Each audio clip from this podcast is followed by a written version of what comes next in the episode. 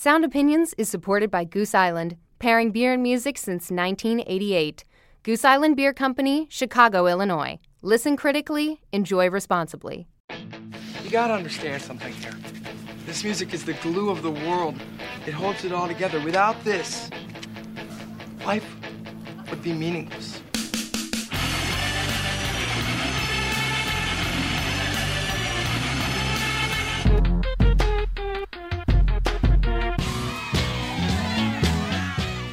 Getting so crazy about? It's just music.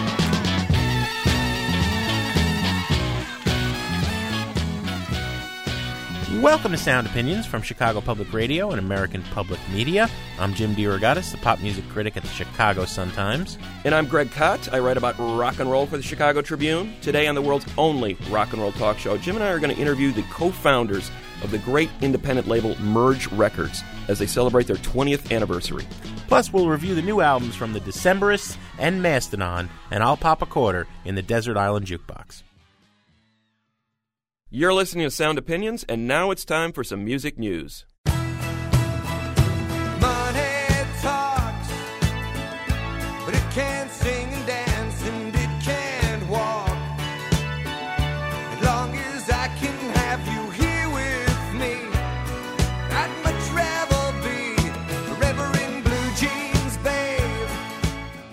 Greg, you and I have been talking about the proposed merger between Ticketmaster and Live Nation to uh, create an unprecedented behemoth to basically control live music in America. Biggest story we've concluded that either of us have ever covered on this beat. Ethan Smith, who's been reporting on it for the Wall Street Journal, agrees. He had a heck of a scoop not long ago about the so called secondary ticket market, better known as scalpers, and how artists and Ticketmaster seem to be in collusion to be holding back tickets for scalpers. We wanted to have him on the show to talk to him about this story. Ethan, welcome to Sound Opinions. Thanks. Good to be here. We want to focus on this uh, story you wrote recently in the uh, the Wall Street Journal on uh, the way that the secondary ticket market has become a huge factor in the music industry. We've known this for decades. But an interesting twist in that artists now appear to be heavily involved in this and participants in uh, selling their own tickets on the secondary market and benefiting from it. Specifically, Neil Diamond. Tell us a little bit about that. Basically, what we found last week was sort of a new corporate twist with a kind of veneer of corporate respectability on a on a very old practice of managers and or artists selling their tickets through means other than the box office at prices higher than their listed prices. The instance here is this this thing Ticketmaster has called Ticket Exchange, which you know big letters on the front of the website it says buy a ticket, sell a ticket. It's that simple. But as it turns out, they almost never list tickets that are posted for sale by fans. Almost all the tickets are put there by Ticketmaster itself with the participation of artists and their managers. So the example we have uh, in the lead of the story is Neil Diamond, who, when his tickets went on sale for for some Madison Square Garden shows last summer, the same instant that the tickets went on sale in the box office, Ticket Exchange had 160 seats listed for many times face value on what appeared to be a fan to fan marketplace. What Ticketmaster is not very transparent about is they also sell platinum, what they call platinum tickets there. And it turns out they pretty much only sell platinum tickets there, but they don't tell the consumer that. In the old days, let's let's say a band like Spinal Tap, right, might take the first 25 rows of its concert, and uh, the manager might go outside with those tickets and sell them at 10 times the face value to make a little extra bucks for the band. That's what we're saying here, right? Right. In the old days, what they would do is the artist hold back, as it was as it was known, would find its way into the figurative or literal back alley, Right, and right. the tickets would get sold for a, for an extra profit. And so now there's this, as a you know, as, as I was saying, they've kind of found this mechanism to add a little bit of a you know veneer of corporate respectability to the process, but it's sort of the same thing. Now, and and to be clear, Ticketmaster is working with the artist to do this, right? Well, it's a little more of a gray area than that because they actually print the price you pay on the ticket. So if you buy some ticket for four hundred and sixty-two dollars and thirteen cents on Ticket Exchange, and it's and it's one of these platinum tickets, which you can't tell whether you know looking at the listing, you have no idea whether it's a platinum ticket, it's a you know a primary sale with a with a higher price on it, or some fan or, or scalper selling it through the site. But if it so happens that you're getting one that's a that's what they call a platinum ticket, then it shows up with the four hundred and sixteen dollars and thirteen cents that you paid printed on the ticket as the face value. So Ticketmaster would argue, no, we're not scalping these tickets because we we're telling you what you paid for it, and we're putting that right on right on the ticket very proudly. However, that's a little disingenuous because you, as the consumer, can't tell what the origin of the ticket is. And Irving Azoff, the CEO of Ticketmaster, says he is working to clarify the origins of the tickets on the service, and you know, I guess we'll we'll see what happens. And, and, and the artists are, are hiding behind this. It's, it appears to me like now that you've outed Neil Diamond as basically one of the artists who's doing this, there would appear to be no real reason for them to continue doing it in this manner because in the past it would be like, oh, these are just tickets that ended up on these secondary sites. We really don't know how they got there. Now that it's out of the bag, why should this continue? I mean, the, the transparency Well- appears to be gone. you know, uh, again, Ticketmaster says that they're going to make it a little bit more transparent where these tickets come from, and that they will clearly identify the. I hate to keep using their euphemistic term, but the, these platinum tickets, you know, these you know higher priced tickets, and maybe they will. As for Neil Diamond, you know, I, I don't know what he thinks. I don't know what his manager, who happens to be Irving Azoff, told him about about this arrangement. From what I gather, Diamond received a multi-million dollar advance payment against these sort of pseudo secondary sales for that tour last year, and maybe he was just told hey, you know, we found you a few million extra dollars without, you know, without a. I, I- don't know how involved he is in his in his business, and I, I think that really does vary from artist to artist, and it's a little unfortunate that Neil Diamond keeps coming up as Exhibit A here because you could really take anybody. You mm-hmm. know, literally almost any major artist and have this conversation about them. You know, he's no more culpable in this than Britney Spears or John Bon Jovi or Celine Dion or go down the list. There are a few exceptions like Bruce Springsteen, but for the most part, it's most big touring acts who who do this one way or another. You're saying that most arena level acts do this particular practice. most of them. As I said, I think it kind of varies from artist to artist how involved they really are in those business decisions and how careful they are about protecting their relationship with their fans and protecting their images and Or how greedy. or how put another way how Yes. greedy they are. We've been talking to Ethan Smith of the Wall Street Journal. Ethan, thanks so much for coming on the show. Thanks for having me. It was great. You're listening to Sound Opinions.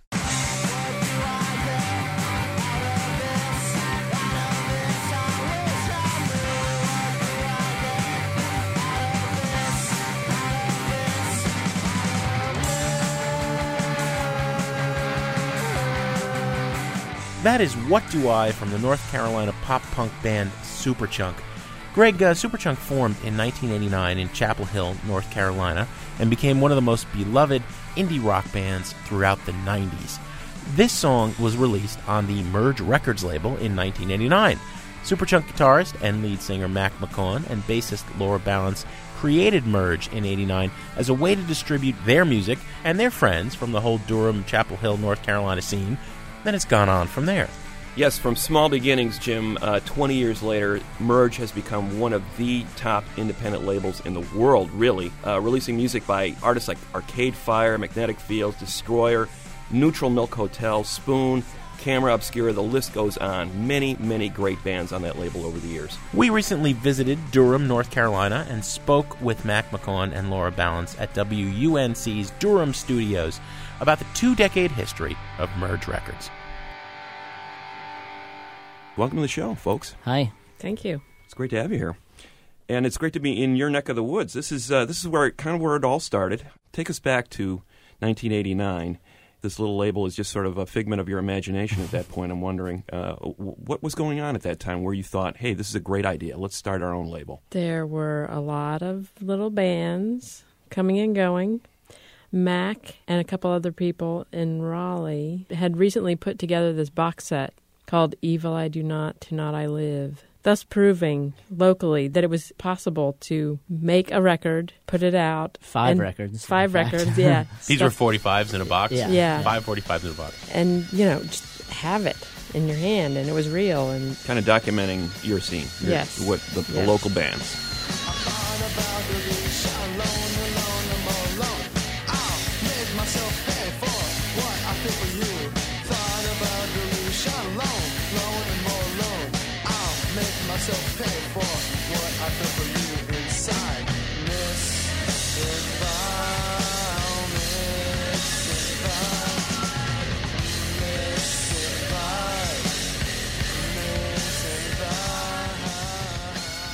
It was sort of disturbing how bands would exist. They'd, you know, play around for a while, and that was sort of the end of the line. Soon after that box set came out, all, none of those bands existed anymore. Really? And so going forward, it seemed like a cool idea to have a label that was kind of documenting things. I mean, both bands that we were in, but also our friends' bands, and and then even then, it was on a really small scale, cassettes at first and seven inches. And for whatever reason, you could actually sell these things. You could sell a thousand seven inches through stores like Pier Platters and in New Jersey and similar places around the country that had you know loyal followings and people who read fanzines and found out about stuff through college radio and that kind of thing. It's Um, true. I remember buying my first Superchunk 7 inch at Pier Platters from Bill Ryan. You know, it's like, you know, Bill would mumble, "Uh, North Carolina, you know, you might like it.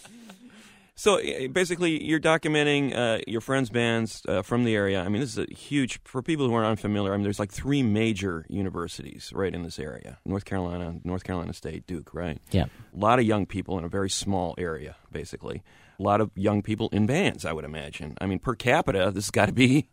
I, I would think back in '89, were, were there not a lot of bands around? And Sure. I mean, I think you know there probably was in '79 too. You know, I, I mm-hmm. mean, I think it's kind of it seems like a kind of a constant thing, and you know, I don't think it's unique to Chapel Hill. I think there's a lot of similar situations around the country in college towns.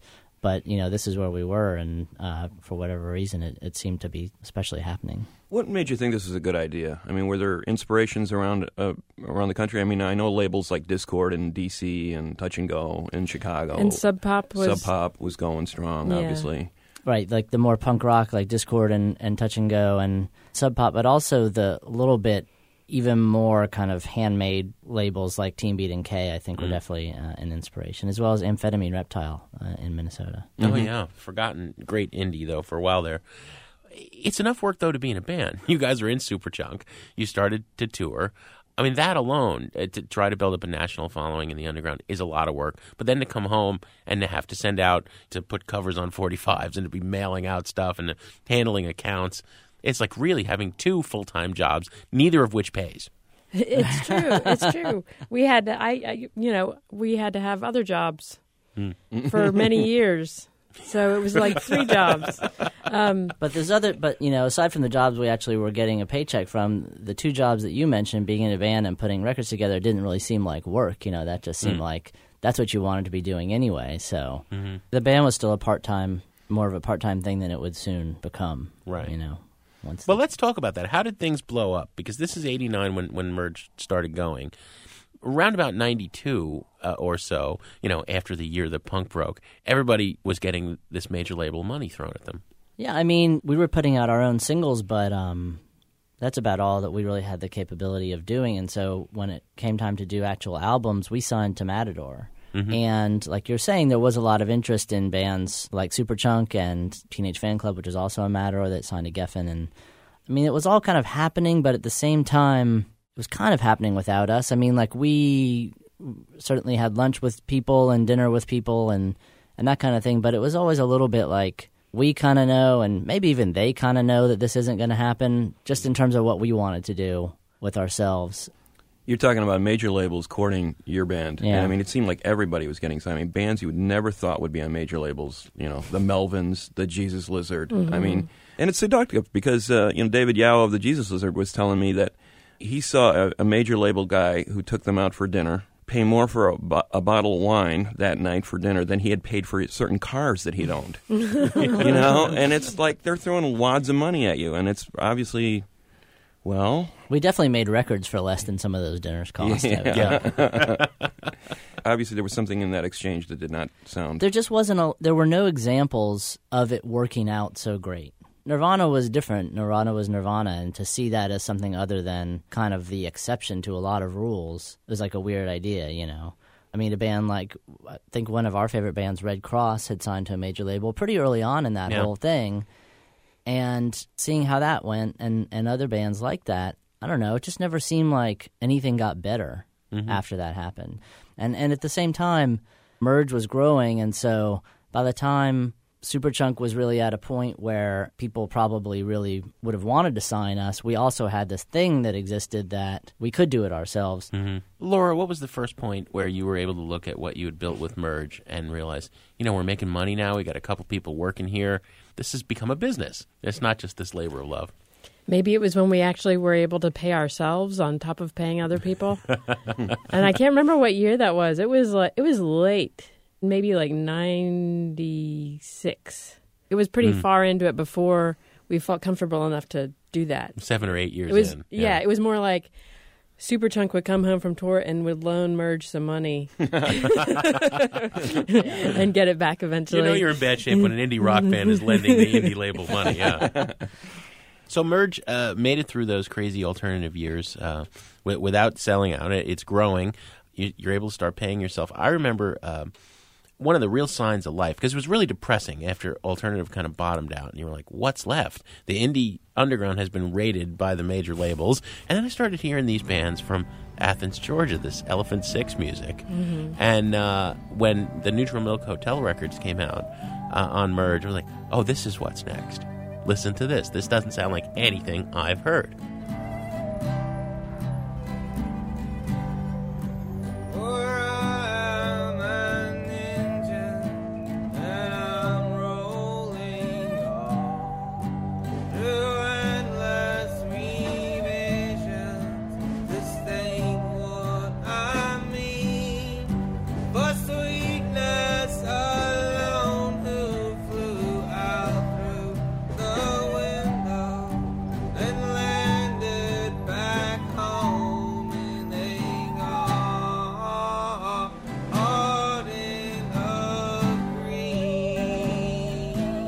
Know when you began working with Jeff Mangum how special that music was? I think you know we felt like it was special, but we had no idea that anyone else would care. Hmm. And that's a that's a weird thing about putting out records in general. Like th- there can be albums that you just think are the most genius bits of art that you've ever listened to, and no one cares. No one ever notices. And it just falls by the wayside. But then, for some reason, a record is special in the right way that it, it captures people's imaginations, or, or uh, you know, I don't know.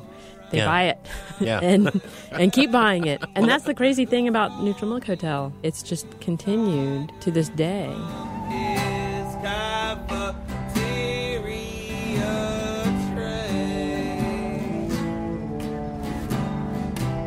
Going to continue our look into Merge Records with co founders Mac McCaughan and Laura Balance in just a minute on Sound Opinions from Chicago Public Radio and American Public Media. And then later on, we're going to review new albums by the Decemberists and modern heavy metal masters Mastodon.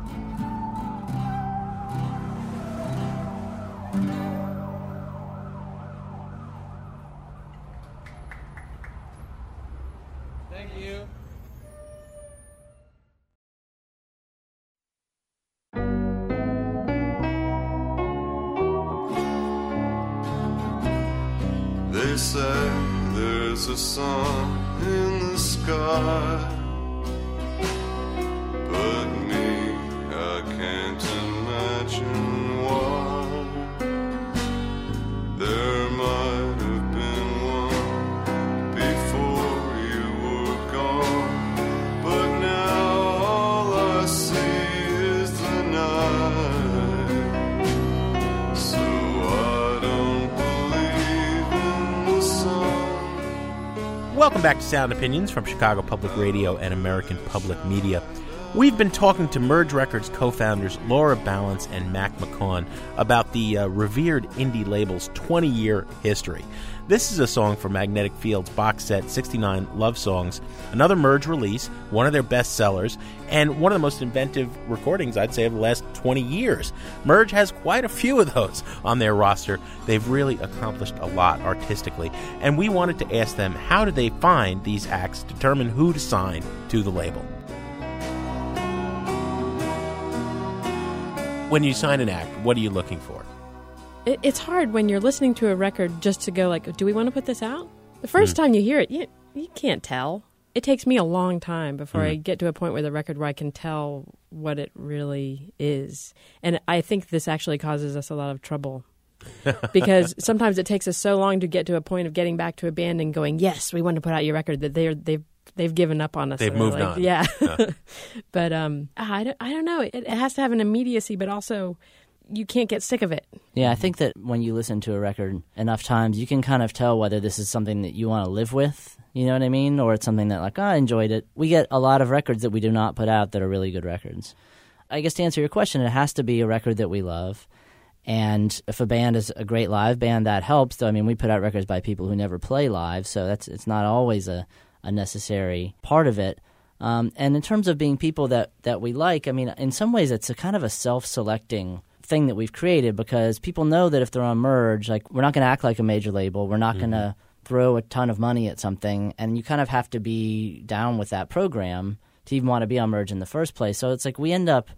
I feel like the relationships are important, but also like we end up working with a lot of bands that want to work with us, and so we I feel like we we share a certain aesthetic or a certain approach to music. You know, That's a couple of hundred words from both of you, and never once did you mention. He's like, "Well, we think this will sell." oh no, we we we're repelled by things that will sell. Uh, Let's talk about some of the other signings. Uh, Lambchop has been on the label a long time. New record coming out, and when when did the first record on Merge come out? It's like at least 94, I think, right? Something like fifteen that. years ago, right? yeah, at least at least that long ago. I brought a cheat sheet because sometimes I can't remember the. I went. things I went to uh, school with Jonathan Marx, who was in Lambchop, and when I graduated, I remember he called me or sent me a tape or something and said, "Like, hey, I'm sending you a tape of this band that I'm in. We're called Poster Child. It's like a country band, and I play clarinet." And I just remember thinking, like, I don't know if I want to hear this, you know. Yeah, yeah. And uh, and that ended up they ended up changing their name to Lambchop, and we've been putting out their records ever since, and they're one of my favorite bands ever. You know, what did you find out the 94. He appropriate- nailed it. Yeah, huh? you got it. You did your research. Yeah, that's uh, that's an amazing run. I mean, I think every record they've put out basically has been a merge record, and um, Kurt Wagner, the I guess you could call him the auteur of the band. and every time you see him, it's in a different incarnation, different group of players Yeah. around Yeah. him, uh, different sound. One record I remember him making uh, was a very much in the spirit of, of that country soul stuff that Ray Charles was doing. Nixon. Big orchestrations, Yeah. yeah, beautiful stuff.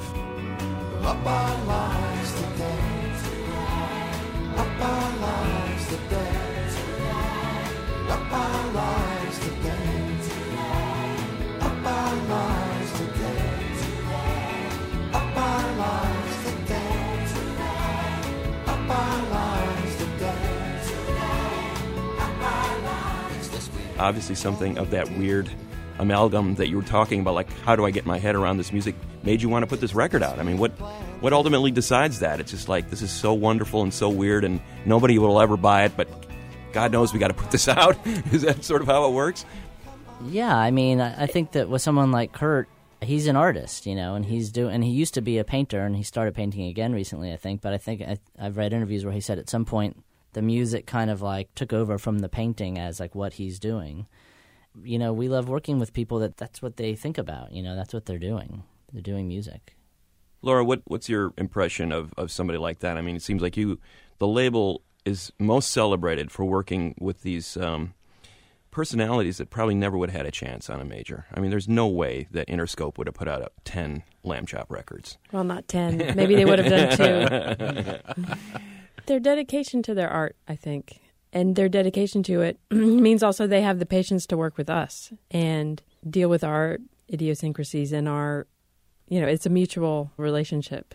But in the traditional role of A and R, you know, a talent scout, person who signs a band, you know, they'll be working with the band as they're working on their music and giving them feedback about, hey, maybe you want to try this, or maybe that producer, or that. Do you guys ever do any any of that sort of hands-on Not- critiquing? Not really. I think that's one of the big differences between Merge and, and major labels is we do not enter into that process. That's That such is a weird their, idea. It is their job. It's their art.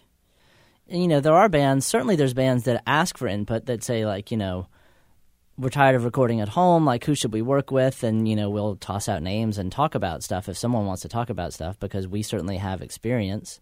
But, you know, we sign people because we like what they're doing. We don't sign them because we envision some combination of our ideas with what they're doing. Although realities do come into it. We were talking to uh, three fifths or three sevenths or whatever it was of Arcade Fire when Neon Bible was coming out. And they were saying, for people who don't know the story, Funeral, the debut by, by Arcade Fire, comes out on Merge. And it was literally, it got to a point where that, that was finally the first album you ever had on the Billboard top albums list. And it's selling so fast you were actually having trouble manufacturing enough to get to the stores, right? Our, Yeah. our predictions were that it was going to do 4,000. And it wound up doing like 40,000 in no time at all. Yeah. In like a day. Alexander, older brother, set out for a great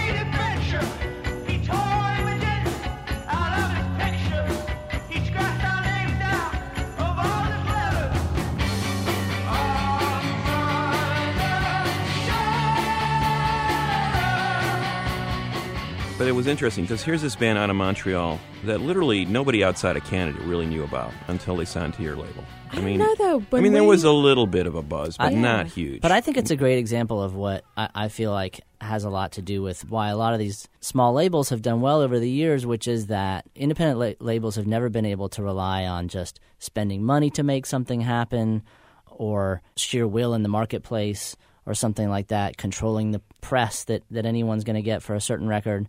It's always just been about like a certain community of people that all like want to make something happen, like bands working with labels, labels working with other labels, et cetera, et cetera.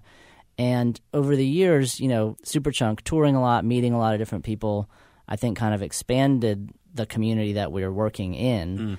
Howard Bilerman, who produced Funeral and played drums with the band for a while at the beginning, was someone that we met when Superchunk was on tour in 1992 mm. In Canada. Came to our show, bought a record from Laura. And so these little ties happen. And then, you know, 15 years later, he sends like a, a CD and says, like, hey, here's this band. I'm playing drums.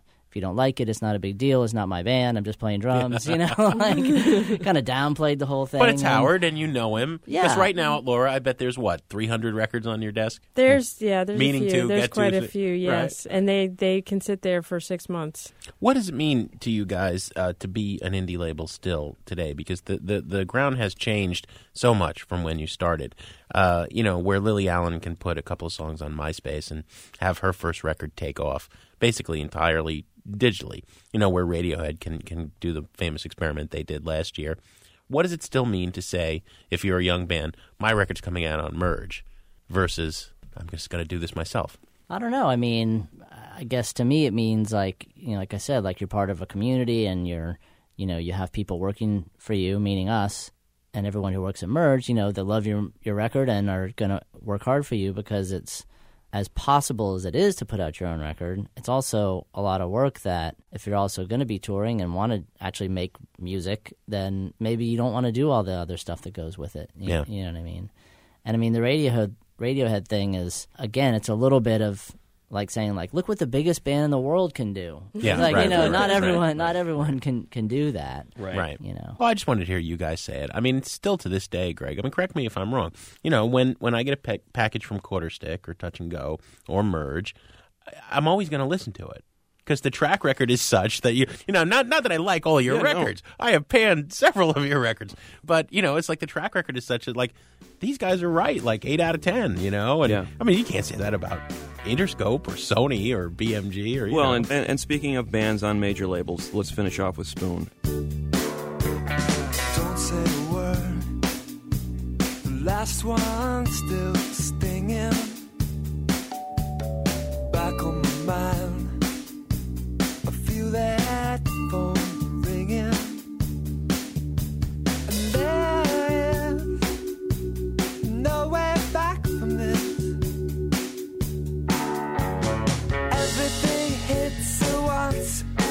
What we need is just what we want. This is a band that had been on a major label for a number of years, had had their shot at a major label, and then got dropped. What happened in that case? Obviously, this band has gone on to do tremendous things on Merge, including, uh, I think, their last record debuted in the top 10 of the Billboard charts, which must have been a shock to all involved. What was it about them that made you think, hey, this is a great idea to sign this band at this point? Hearing the record. Yeah, I mean, we got to It's hear Girls Can. Tell, you know. Mm-hmm. And that was a band that, I mean, you're talking about a band that had only made two albums. I mean, and the second album was Series of Sneaks was even much better than the first album. So you start to think like, well, this, you know, why would you assume this band is done making Yeah. good music? And then we actually got to hear Girls Can Tell. A couple different people sent it to us. You know, it's an amazing record and sounds it sounds like them, but it sounds pretty radically different from their first two records. And it's mm-hmm. just like, whoa, you know, that's mm-hmm. really something. When I first heard it, I almost I was my first reaction was like, "This is too catchy. It can't be on Merge. it sounds too much like it could be popular." Sounds like it could sell. Run away. Wow. Were you familiar with the band at that point? Sure. Familiar with the band and um, had seen them sometime on the series of Sneaks tour they played in Chapel Hill at a Mexican restaurant called The Lizard and Snake. And then their booking agent and a couple, like I said, a couple different people were like, you know, Spoon has made this other record. Like, you have to hear this thing. And sent us stuff to hear. And I'm just feel like we're lucky to be in the right place at the right time, you know? Well, you've got this amazing roster. Uh, you've had these incredible success stories with Arcade Fire and Spoon in particular in recent years. And yet there's this scenario of the looming, you know, downloading crisis that's affecting all labels. Would you advise somebody to get into the record label business at this point? Um, No. No. It depends on what you're going to put out. But you know, this is a point where everything is still so much in flux. I don't think that anyone can say like, well, this is what's going to be the thing that like saves us or that saves the music business or whatever. It's like I think we always have kind of operated at some fringe of the music business, quote unquote, anyway. Not to say that we won't be affected by all the stuff that's happening, but at the same time, it doesn't seem like it helps to panic, you know. I mean, if we just keep putting out good records, that's kind of all we can do. You know? And use our best judgment and use some caution, which is how we've always operated. yeah, Hmm. that would That's be my role. Yeah. That's it. You're that. you're the voice of caution and reason. It's been a pleasure having having you, the voice of caution and the voice of uh, frivolity over here, Mac and, and Laura. Thank you for coming on Sound Opinions, guys. Thank Thanks. you.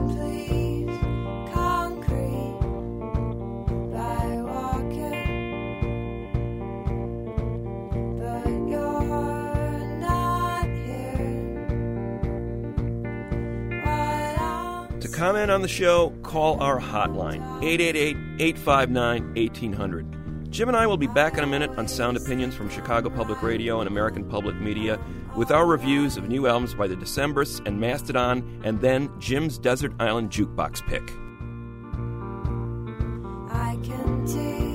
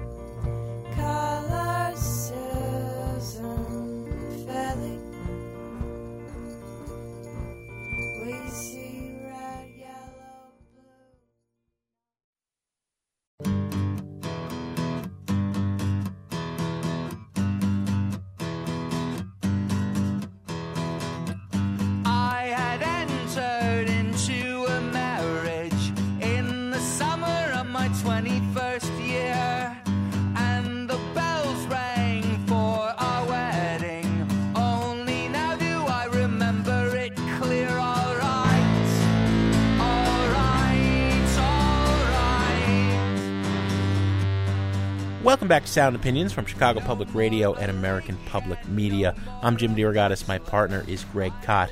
And that is a piece of music called The Rakes Song by the Decemberists from their new album, The Hazards of Love.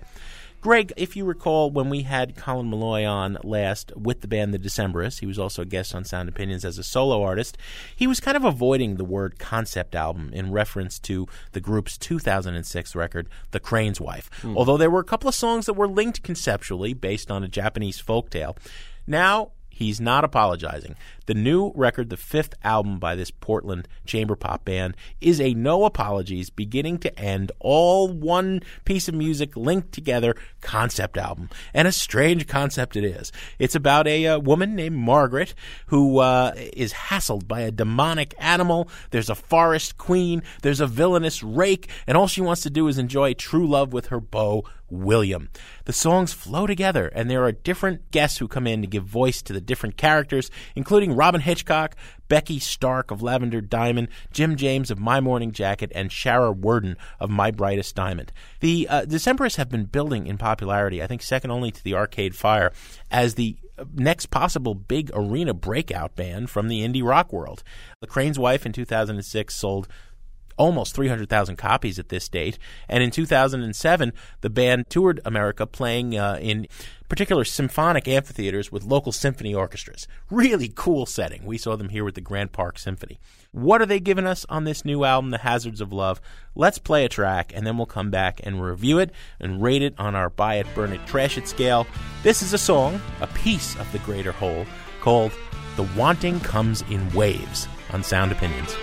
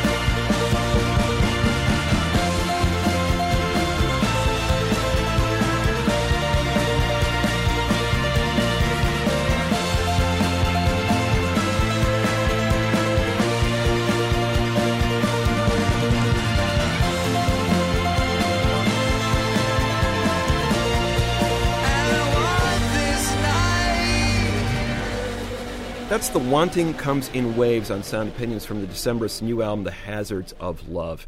Jim, as you said, their most ambitious album, no doubt, to date. And that's really saying something. I mean, uh, Colin Meloy has tackled the 18 minute single in the Tain in 2004, and, and he messed around with, the, with a bit of a suite on the last album, The Crane's Wife. Now he's gone whole hog with 17 interlinking songs. You know, Colin loves to throw those $10 words around. He's going back to some old English vocabulary that you might see in a Shakespeare play. What he's really referencing, I think, is a lot of 60s British folk. He's a huge fan of that era of music when those English folk artists like Anne Briggs and Fairport Convention, Sandy Denny, Richard Thompson, etc., were referencing 18th, 17th century ballads and bringing that tradition up to date. In fact, he's named the album after an EP put out by the UK singer Anne Briggs in 1966, The Hazards of Love. If you want to figure out exactly what's going on here, you can. You can spend a lot of time parsing the lyric sheet.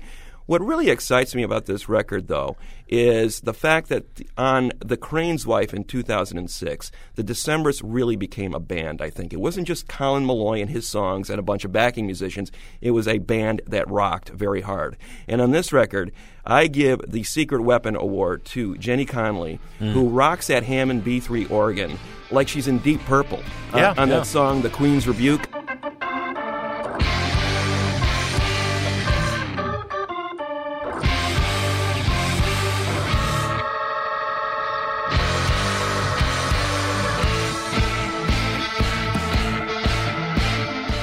There are some heavy duty songs on here. They're they're approaching hard rock And in fact, Meloy has mentioned heavy metal a few times Yeah. when talking about this record.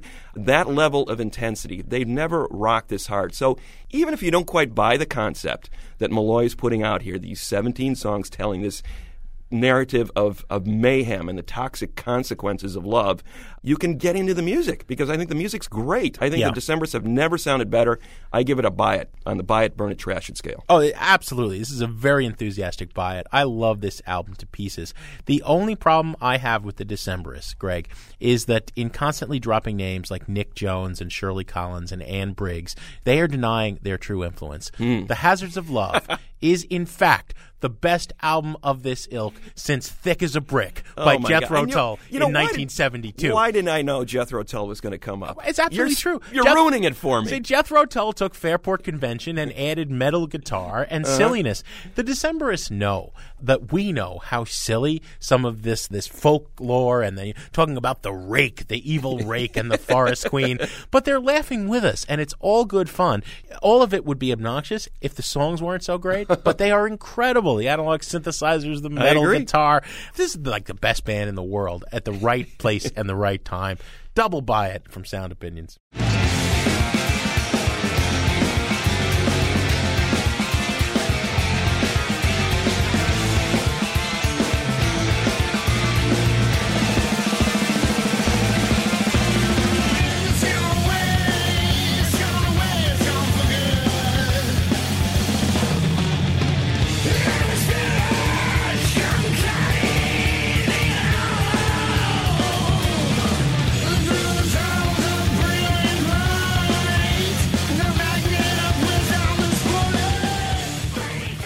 That is Mastodon with a song called Divinations from their fourth studio album, Crack the Skye. Remember the E at the end of Sky. Very important here.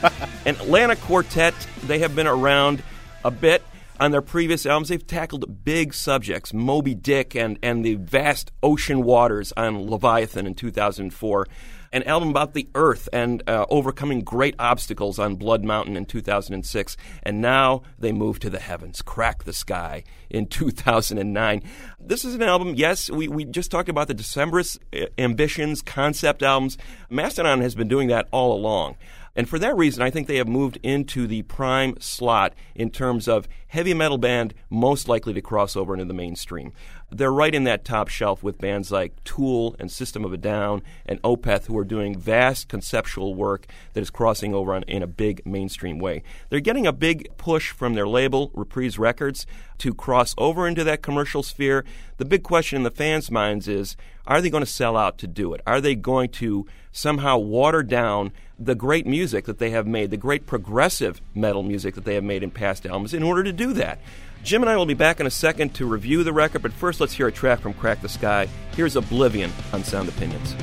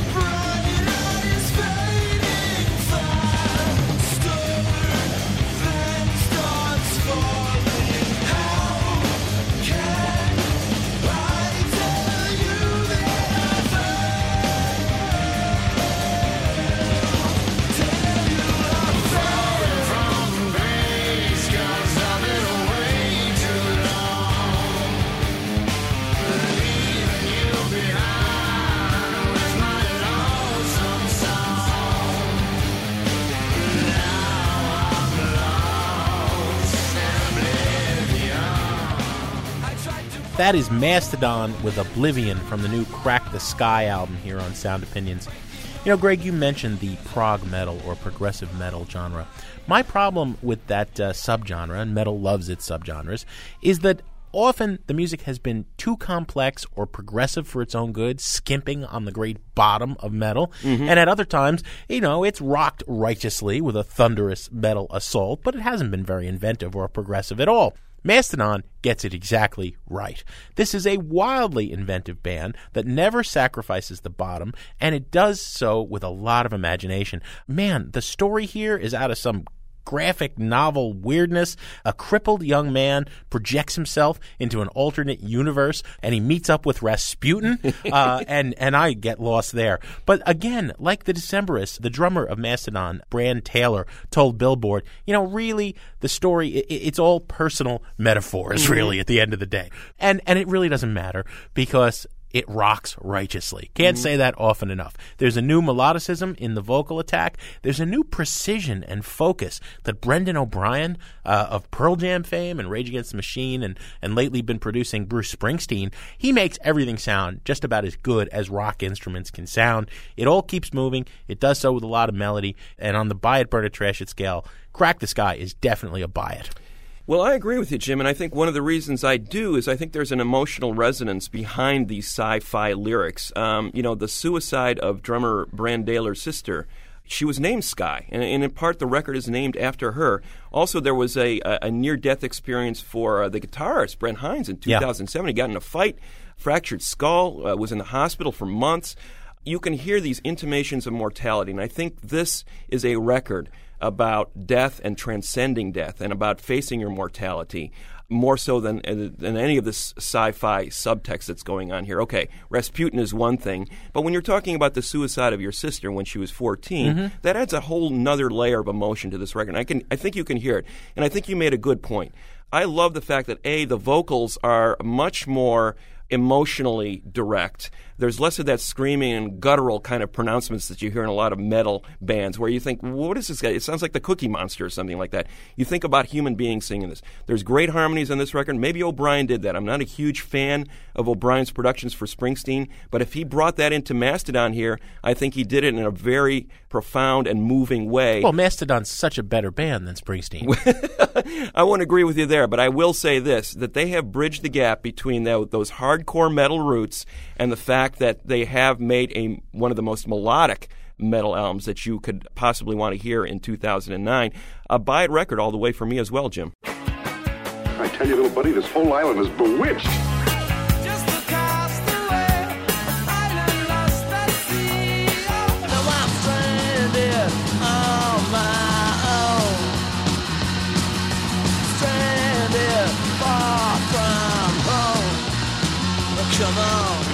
Remember, we were shipwrecked together.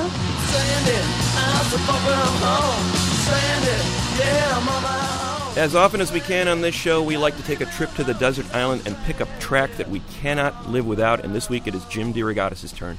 Thank you, Greg. You know, over the weekend, I was watching public television, one of those endless uh, documentaries on the summer of 68. I hadn't caught this one before, and they were showing those horrible riots in Grant Park in Chicago during the Democratic Convention in 68. I've seen that footage a million times, but this time it really registered in a very profound way because they had set it against the song that I'm going to play.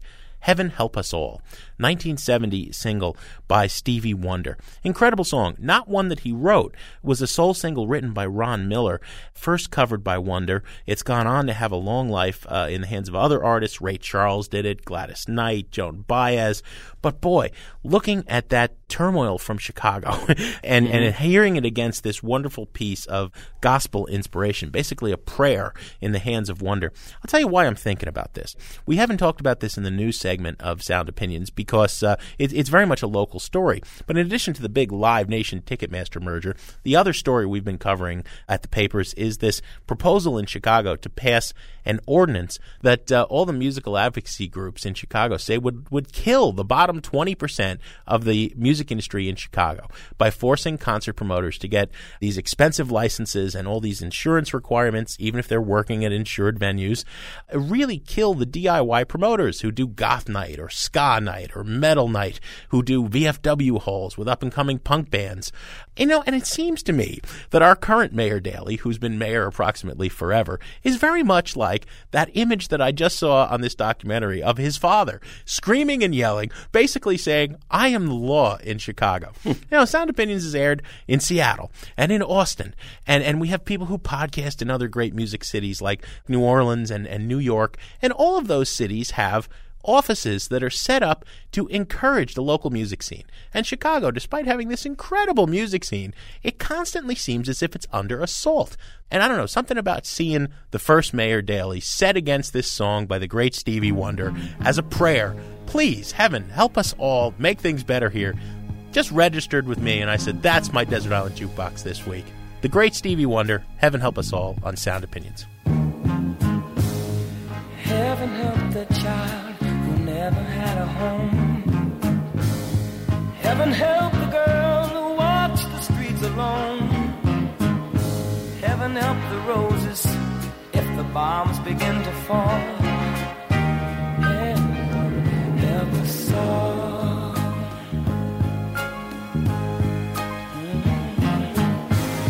Heaven help the black man if he struggles one more day. Heaven help the white man if he turns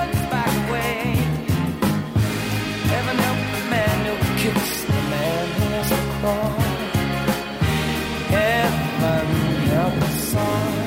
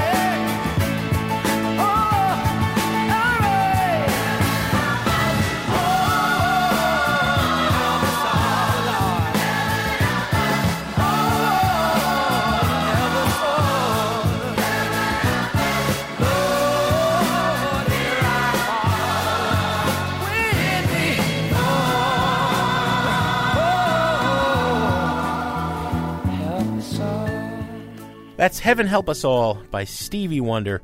Greg, what do we have on the show next week? Next week, we have another great show for you. We are going to spend the next week in what we hope will be lovely Austin, Texas, and it usually is lovely this time of year for the South by Southwest Music Conference. And we're going to come back with a bunch of bands you need to hear. As always, Sound Opinions was produced by our ace team of Todd Bachman, Jason Saldanha, and Robin Linn. Thank you, too, to WUNC in North Carolina for uh, helping us tape the Merge interview.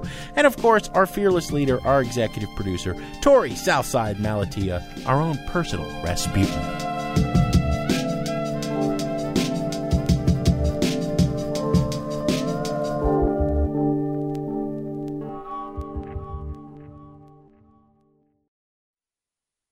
On Sound Opinions, everyone's a critic. Now it's time to hear what you have to say.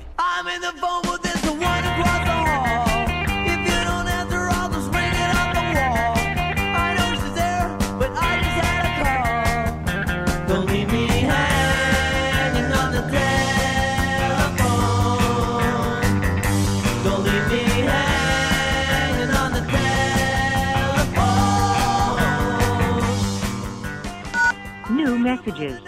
Hi, this is Corby from Carrboro, North Carolina.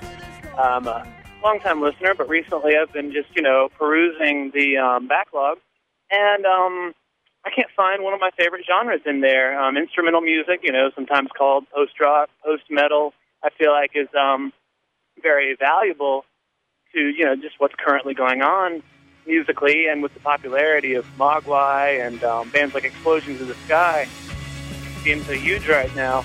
I don't know. I'd like to hear a little more about them, and I was just seeing if I could challenge you guys maybe to have an entire show without without vocalists. So, again, thank you. Great show, and um, Thanks. Keep up the good work.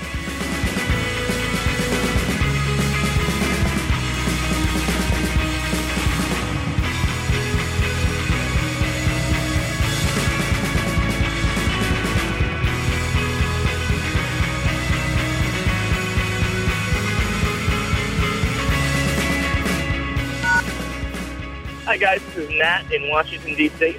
Uh, so I listened to your show last week. Uh, we dissected Astral Weeks, and I have to say thanks for that, guys.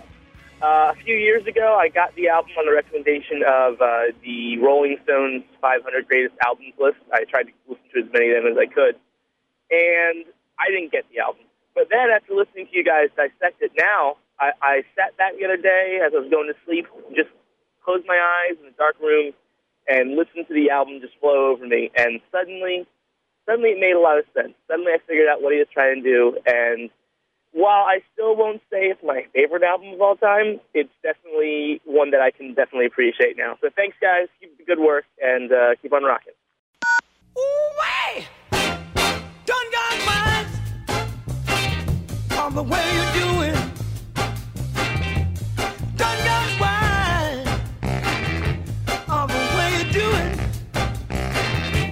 If I keep loving you, my life will be. Hey guys, this is uh, Anthony Patenzo calling from uh, Streeterville. Shout out to Greg regarding James Brown. Get it together, probably one of the greatest cuts ever. I also have that box from when I used to DJ back in the early 90s, China Club and whatnot. If anything was slowing down, I'd bust out that box and things would happen. But that particular song, I must have played to a million people, made them sit and listen on how James creates the funk. It's like you're there. I, I couldn't have picked a better cut myself. Good going, Greg. And uh, Jim, quit listening to you after you dissed Tom Waits. Some bad things to say, so I can't really take anything you say with uh, many grains of salt. Greg, keep up the good work, buddy. Thanks, guys. But you, you were just jiving. You wanted to feel a before you got it down. You hear me? You dropped out of school before you got it down. Now you ain't hip. You're the biggest fool in town.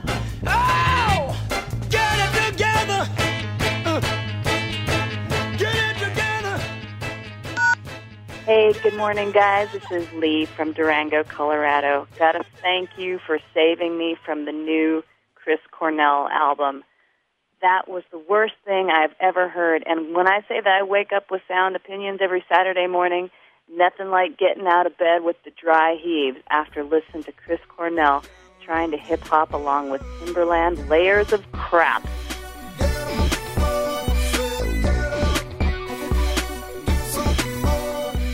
Once again, amen, brothers. Let's all get together to burn the new Chris Cornell CD. Thanks, you guys. Rock on. No more messages. To give us your opinion on Sound Opinions, call our hotline 1 888 859 1800. We'll be back next week with Sound Opinions from Chicago Public Radio and American Public Media.